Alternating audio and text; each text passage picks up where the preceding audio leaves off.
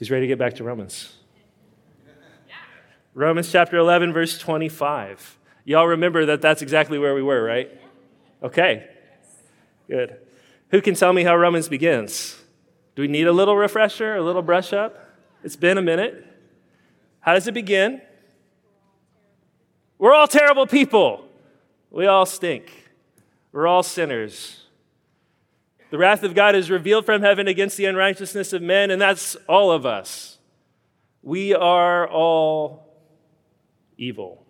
Mankind has daddy issues. We are rebels. We are hypocrites. We are judgmental, self righteous jerks. We can be all three before breakfast.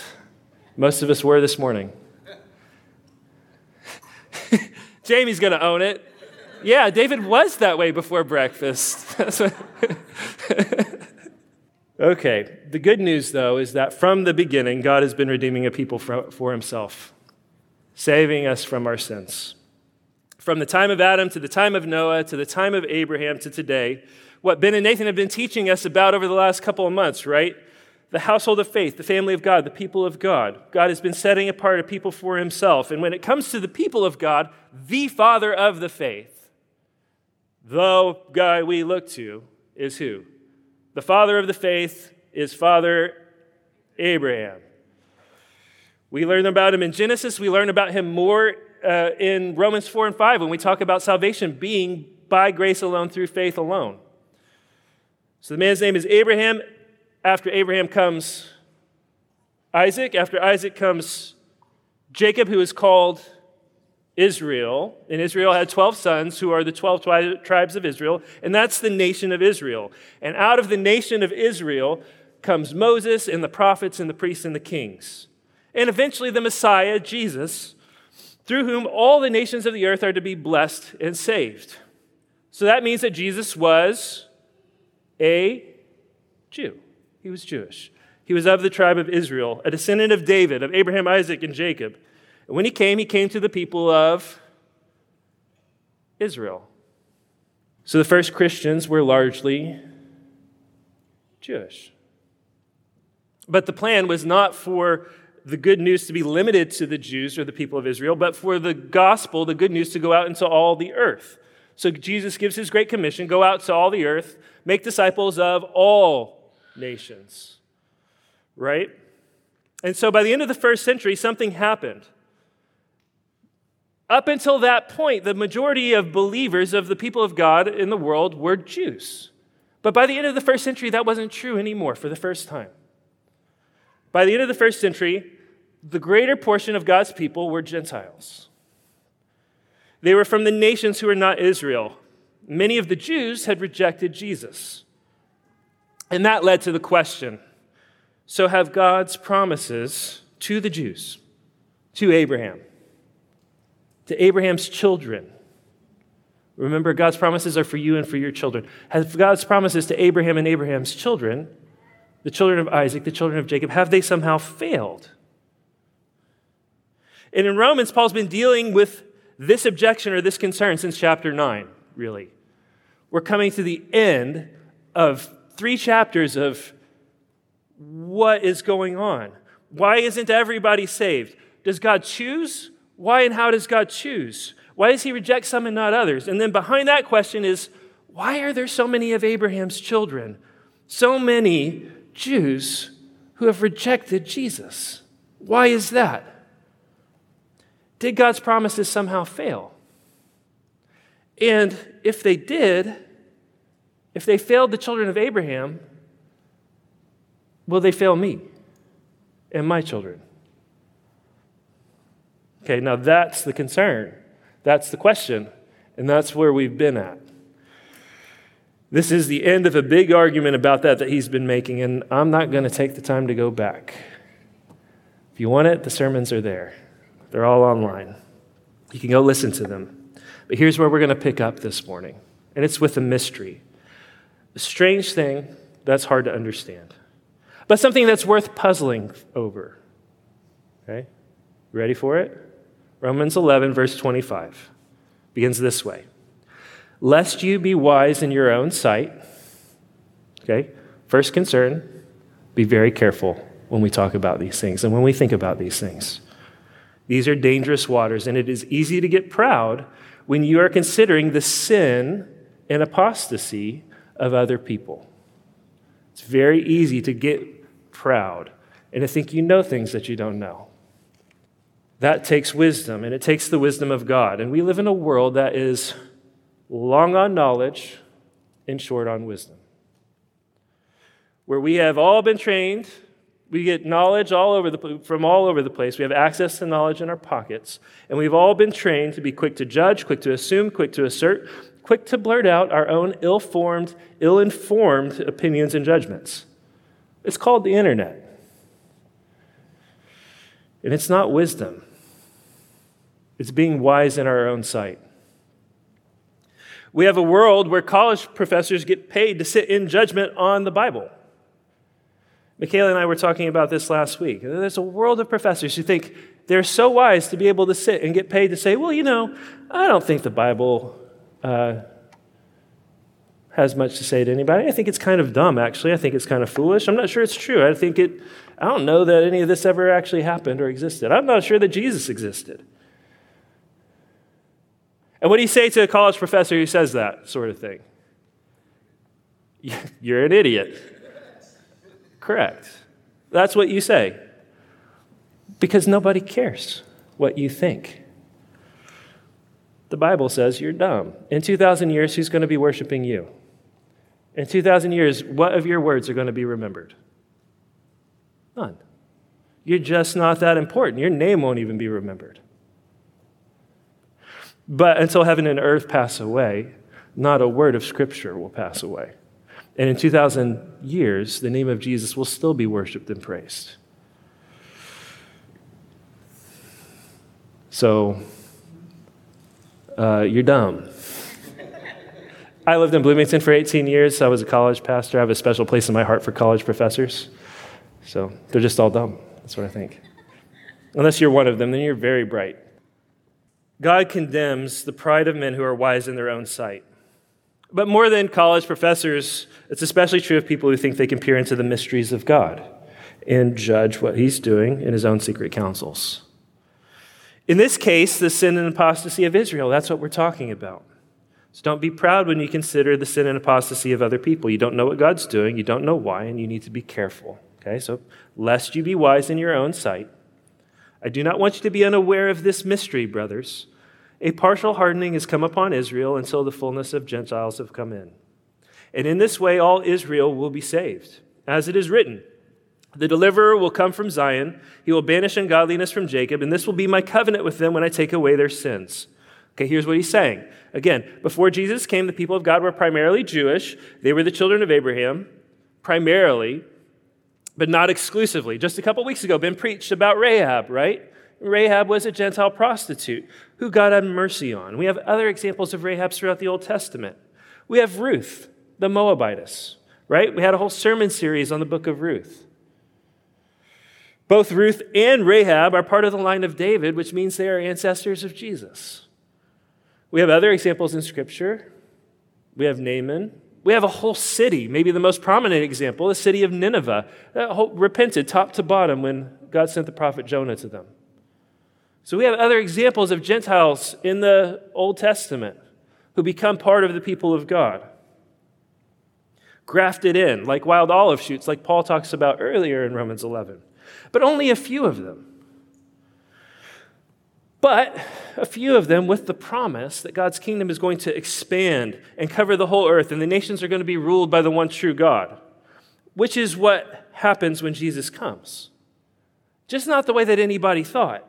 What people thought was going to happen is that the nation of Israel was going to ascend behind a king who ruled with an iron rod, who ruled with a sword. And what that meant was a king was going to come and he was going to conquer all the nations of the earth and establish a one world government under the nation of Israel and they were wrong.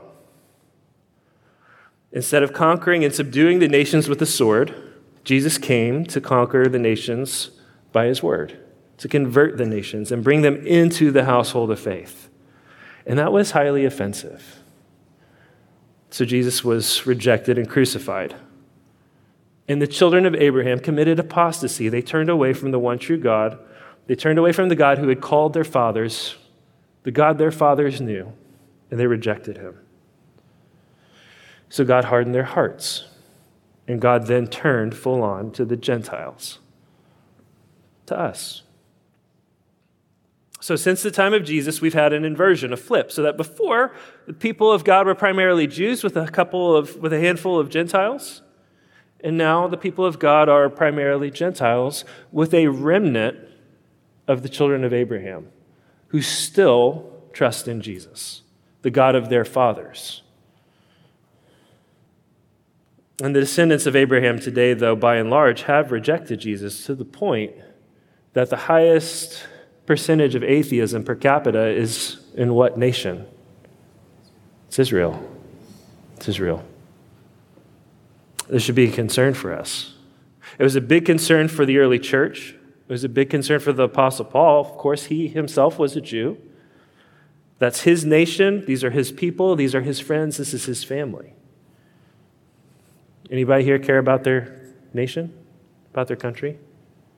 Care about the moral degradation and you got concerns? Who looks at this city and this community and is concerned about the number of people that don't know Jesus? Anybody? How about your friends and your family, your coworkers, your neighbors, your extended family? We all do. We all should. It's good. It's natural, it's right.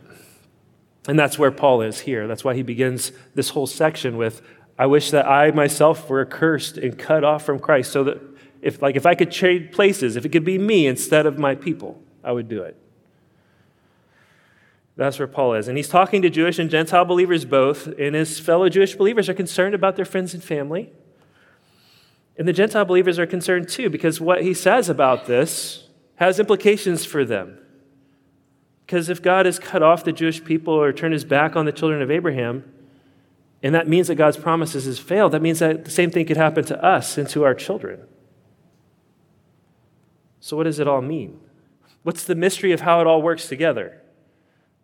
This is fraught territory. This is a passage that is a battleground for Bible nerds. People fight about this all the time because Paul says all Israel will be saved. And people are like, well, what does that mean? What does it mean? What are we talking about, all Israel? Which Israel? Just a couple chapters before, at the beginning of 9 and earlier in Romans chapter 2, he said, all, Not all Israel is Israel. So, what, what Israel are we talking about?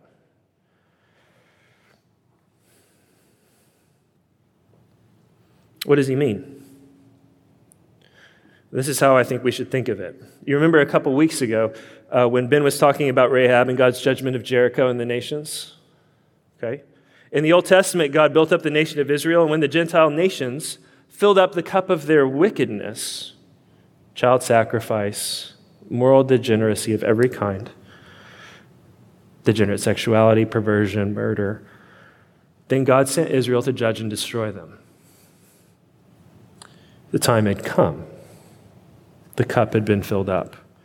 In fact, God told Abraham back when he was making his covenant with Abraham in Genesis chapter 15 he says the time, uh, he was telling them about what's going to happen over the next several hundred years. It's like giving him the four to 500 year view of history. And he says, Your people will come back here in the fourth generation, for the iniquity of the Amorites is not yet complete. In other words, God was telling Abraham that his kids are going to go to Egypt, they're going to be slaves for 400 years. It's going to take a long time. And then, only after the surrounding nations here have filled up the cup of their wickedness. Then they'll come back and they will judge the nations, but not yet. It's going to take several hundred more years of patience and mercy and grace before it's time, before they hit the tipping point and God says, enough is enough. When God wiped out those nations, it was a judgment not for what was going on at that time. It was a judgment of hundreds of years, hundreds of years of degeneracy, of child sacrifice, of perversion. And so you come back to So that's how God works. God lets certain things run their course. And so you come back to Romans 11 in the world we live in today, and things have flipped. Israel is under a judgment. Israel has been hardened because they rejected Jesus. And a time of grace and mercy and redemption has come to the Gentiles, to the nations of the world, until the cup is full.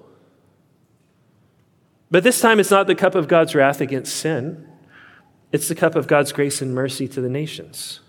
The nations are being redeemed and transformed and renewed. And it really has been happening over millennia now for a long time. And it maybe doesn't look or feel like it to you, but let me ask this question Is there another time in the history of the world that you'd rather live? It's slow, but it's steady. Jesus wins and Jesus keeps winning. 2,000 years ago, there were 120 people in an upper room in Jerusalem before the day of Pentecost. That's it, 120 people. And today, we're 100 to 120 people in a room in a gym on the other side of the world. And we're not the only ones in this city. The progress of the gospel through the nations has been steady and slow, but strong. And it has never stopped. God's been doing big things for a long time. When the time is full and the fullness of Gentiles come in, whatever that means, and we don't know, it's a mystery, then God will turn back to Israel, to the children of Abraham, and something miraculous and wonderful will happen. And that, too, is a mystery. There's a lot of mystery about it. We don't understand exactly how it works, the timing. Not even sure exactly what it means, except that it's going to mean life from the dead. That's what Paul says. There are a lot of things in Scripture that are mysteries. And mysteries are not worth fighting about. Mysteries are not as clear as other things. What are some of the mysteries in Scripture that you can think of? I don't know. They're so mysterious, I can't think of them. Free will. Free will. Free will. That's a good one, right? God is absolutely sovereign and in control of all things. Nothing happens outside of his plan, outside of his predetermined plan. And yet we are responsible and we act and we have freedom to do that. It's a mystery. What else? Melchizedek. Who is this guy? this priest king guy in the Old Testament. Where does he come from? And what in the world is the guy in Hebrews, whoever wrote Hebrews? There's another mystery. What is he talking about, about Melchizedek? Like he never died or something like that. That's a mystery. There are answers, but it's mysterious. For a long time, for me, the book of Hebrews just fit into the mystery category. It took a long time. I'm still not, you know, uh, when we be, first become believers, a lot of things are just mysteries, right? And then as we grow, some things seem to clear up, and then we get a little older, and those same things that we thought we had figured out, we're like, oh, yeah, but nope, that was a mystery all along, and I just, I was wrong. There are a lot of things like that in Scripture, right? Not all things are equally clear. If nothing is a mystery to you, then the truth is that just means you're a fool. If you think nothing's a mystery, you're just a fool. And also, you've never been married. and at this rate, you're not going to be. Or if you have, I pity your wife or your husband. but if nothing's a mystery to you, you're exactly what Paul warns against. You're someone who's wise in your own eyes. The world is full of mystery, Scripture is full of mystery. This, what we're talking about, is, is a mystery. Is there anything on this earth that you can fully know and fully understand?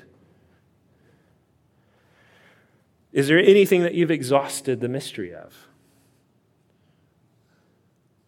Don't get me wrong, there are things that you can truly know. We can know in part. But fully, with no mystery? No, you don't know yourself fully much less your husband or your wife or your kids. And when it comes to Scripture, when it comes to God, when it comes to this world, when it comes to how God's eternally wise plan of redemption is going to unfold in human history, and where this is all headed in the future, and how we're going to get there, it's a mystery, and it's a mystery for a reason. And we need to be humble. Jesus has words for us about this. He says there are going to be wars and rumors of wars. All kinds of things are going to happen. Don't panic. I'm going to give you enough to know what you need to know. The world's going nuts right now. People are going nuts right now about the end times. It's the number one question everyone has. People are writing to our podcast saying, Tell us about Israel and Hamas and the second coming of Jesus in World War III. there will be wars and rumors of wars. There are mysteries, and there is a world of people who've actually spent hundreds of years deciding that they know, they figured out that the current war that's happening is the war to end all wars that will usher in the return of Jesus.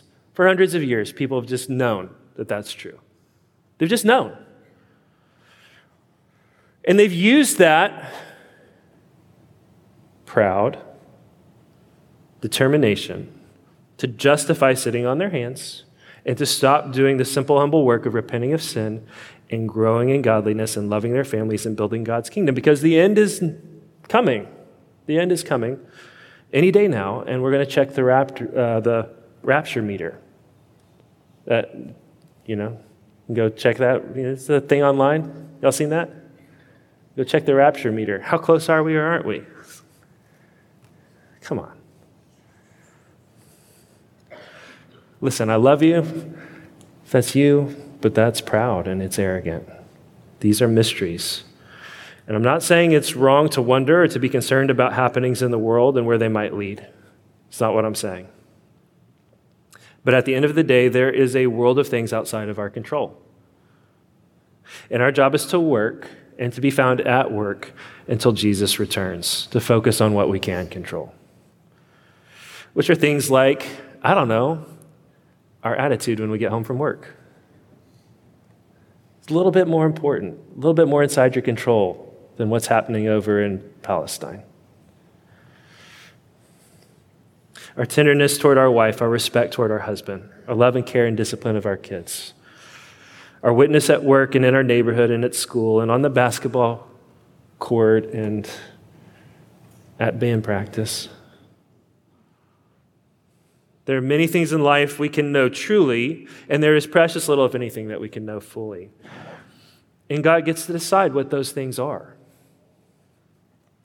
A life of wisdom is a life of humility, a life of being willing to live with some mystery and some tension, and not to have everything charted out.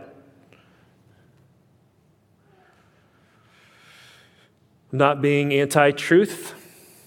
There's a lot we can know. There are a lot of fights to be had. There are a lot of hills to die on. God's truth is God's truth. God's word is God's word. Where it's clear, it's clear, and there we stand. But when the Bible itself, when the Holy Spirit itself, Himself, tells us that something is a mystery, we had better respect that the Holy Spirit has inspired some mystery. That's what it actually means to take the Bible seriously.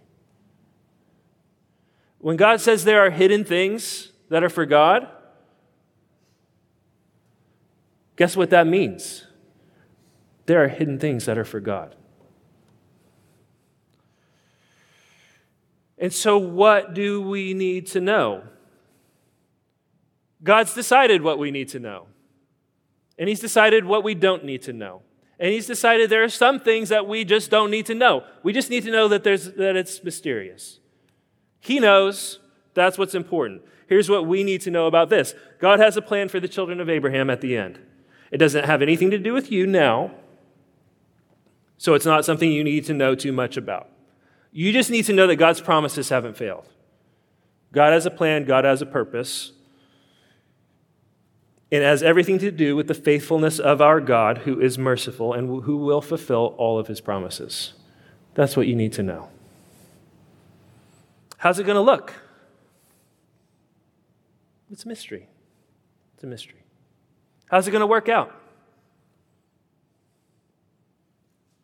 It's a mystery. Do you think the people reading this had any idea that we would be here 2,000 years from now? It'd blow their minds. It's a mystery. They didn't need to know. What they needed to do was keep laying the foundation, keep building the kingdom, keep loving their families. God's the architect, God's the builder. God's timetable is God's timetable, God's kingdom is God's kingdom. You've got your part to play. He's the one who sees the plans. He's the one, and you've got your job. Guess what's not a mystery? We get this little bit here about Israel, right? Guess what comes next in Romans? Five whole chapters, Romans 12 to 16, dedicated to saying very explicitly what it looks like to live a life of obedience to Jesus. Not a mystery. Very clear. He doesn't say, I don't know, the Christian life is sort of a mysterious. No, that's, that's not what he says. No, no, that's just, you know, he says things like, love your enemies, pray for those who persecute you. How about that?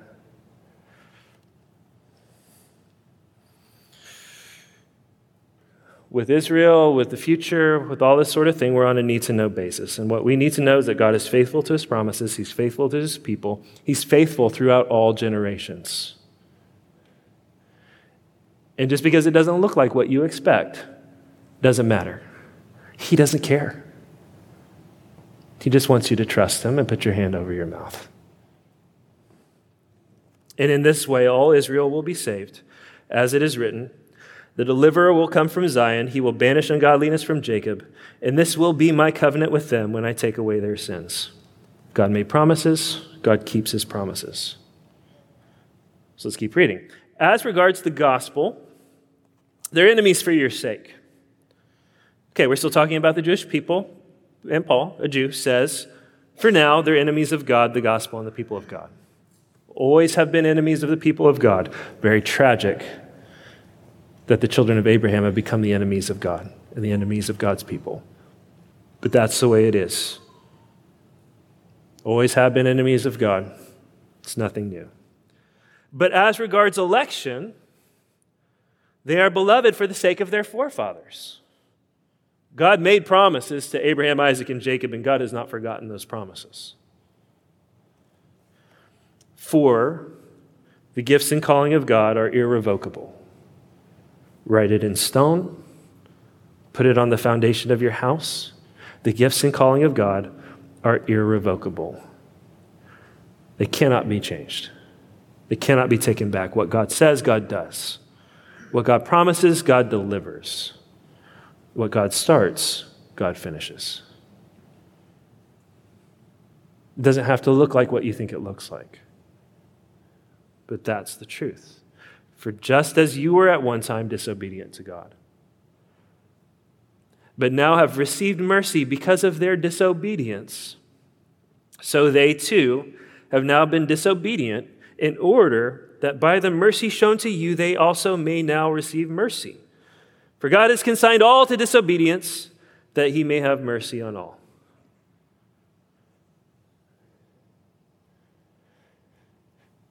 So here's the mystery. And it's not all that mysterious when you take a step back. All have sinned and fallen short of the glory of God. All are consigned to disobedience. There's nobody who's all that special, really. And God is a God of mercy. And God's plan is to redeem the world, to have mercy. And part of the mystery of that plan is well, okay, there was a time when the people of God looked a whole lot like the people of Israel. And now there's a time where the people of God looks a whole lot like not the people of Israel. And there's coming a time when the people of God is going to uh, look like a whole lot of everybody. And that's because we worship a God who is faithful to all the people he has made and to all the promises he has made, and who can be depended on and relied on at all times. He is trustworthy. And so you can trust that when God says something is good, that God wants to give you that good thing. When God sets a standard, you can trust that God wants you to reach that standard. And when God promises a gift or a blessing, you can trust that God will give you that gift or blessing. We're talking about Israel here. We're talking about Jacob. If you are adopted into God's family, Jacob is your father too. Everybody we've been talking about over the Faith of Our Father series, this is our family. This, these are our people now. This is our adopted family. So we've been talking about Jacob. We've been talking about Israel. Do you remember what Israel means? Strives or fights with God. What did Jacob fight for? He fought for God's blessings, and what did he get? He got God's blessings for himself and for his children to the thousandth generation. So, what about you? What are you fighting for? for the heart of your wife, for the heart of your husband, for your kids, for a marriage, for your family, for this community? Who can you trust to deliver on his promises? Jesus. Who has secured all good things for his children? Jesus. You just have to be willing to do the work. You have to fight for it. You have to take every baby step. Nathan last week gave an analogy in a sermon. You remember it? He said it's like we were born without hands or without legs. And God's given us new hands and new legs, and it's a miracle. And then we get so ungrateful because we can't paint like Van Gogh or shoot hoops like Jordan. And we've not done the work of learning to write our ABCs with our new miraculous hands. as if God owed us not just the hands, but the perfect use of them out of the gate. It's all there for us. It's all there for the taking, but we have to do the work. We have new hearts. In Christ, we are new creations, but we have to learn how to use those new hearts. We have to learn how to put to death our sin, the old ways, the old patterns, the old habits, the old ways of thinking, the old ways of acting, the old ways of responding and reacting. They have to die, and we have to do that work on a day by day basis. We can't just expect to be painting masterpieces.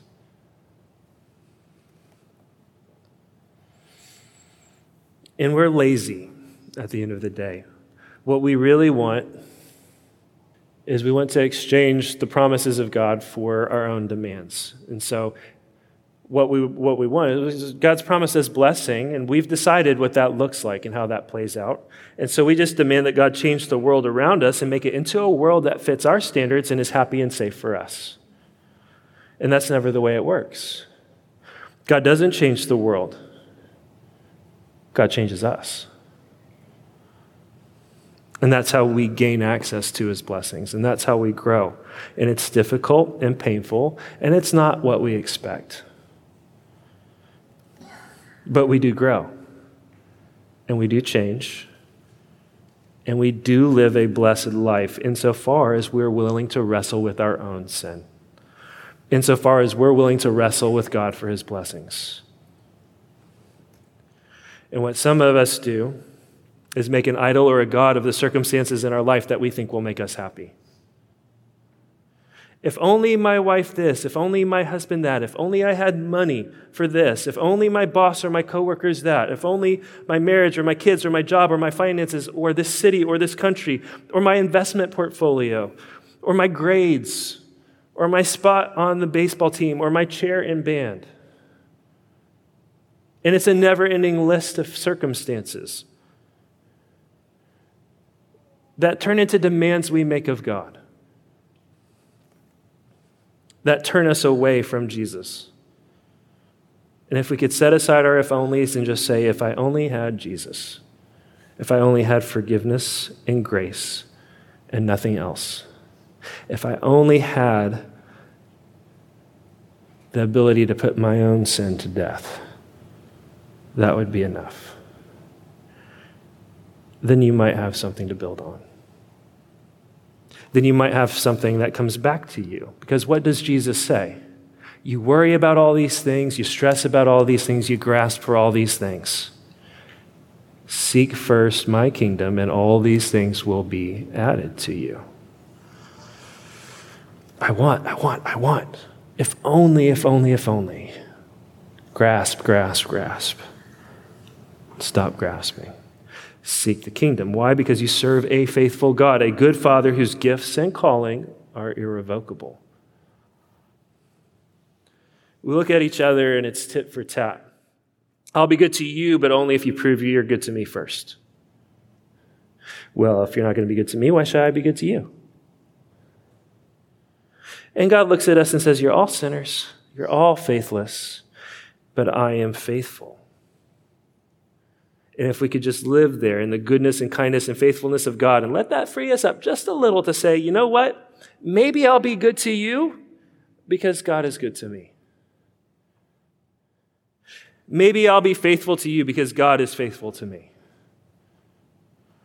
Maybe I'll be tender with you because God's tender with me. Maybe I'll be gracious to you because God's gracious with me. Maybe I'll forgive you because God forgives me. Maybe I'll return good for evil because that's all God has ever done with me. I'll speak kindly to you because God speaks kindness and mercy to me. I'll bend to your weakness because God stoops down to mine. I will love you because God loves me. And God commands me to love as I have been loved. Wouldn't that change some things? Would change things in your home, at your job, at school. But Jake, people will take advantage of me. They'll walk over me. Yeah, maybe. Who cares? Who cares? It'll please God, and He will be with you. And you will walk with Him, and you will know Him, and He will protect you and guard you and avenge you. And then maybe you won't need the world to bend to you, because when you try to bend the world to you, what happens?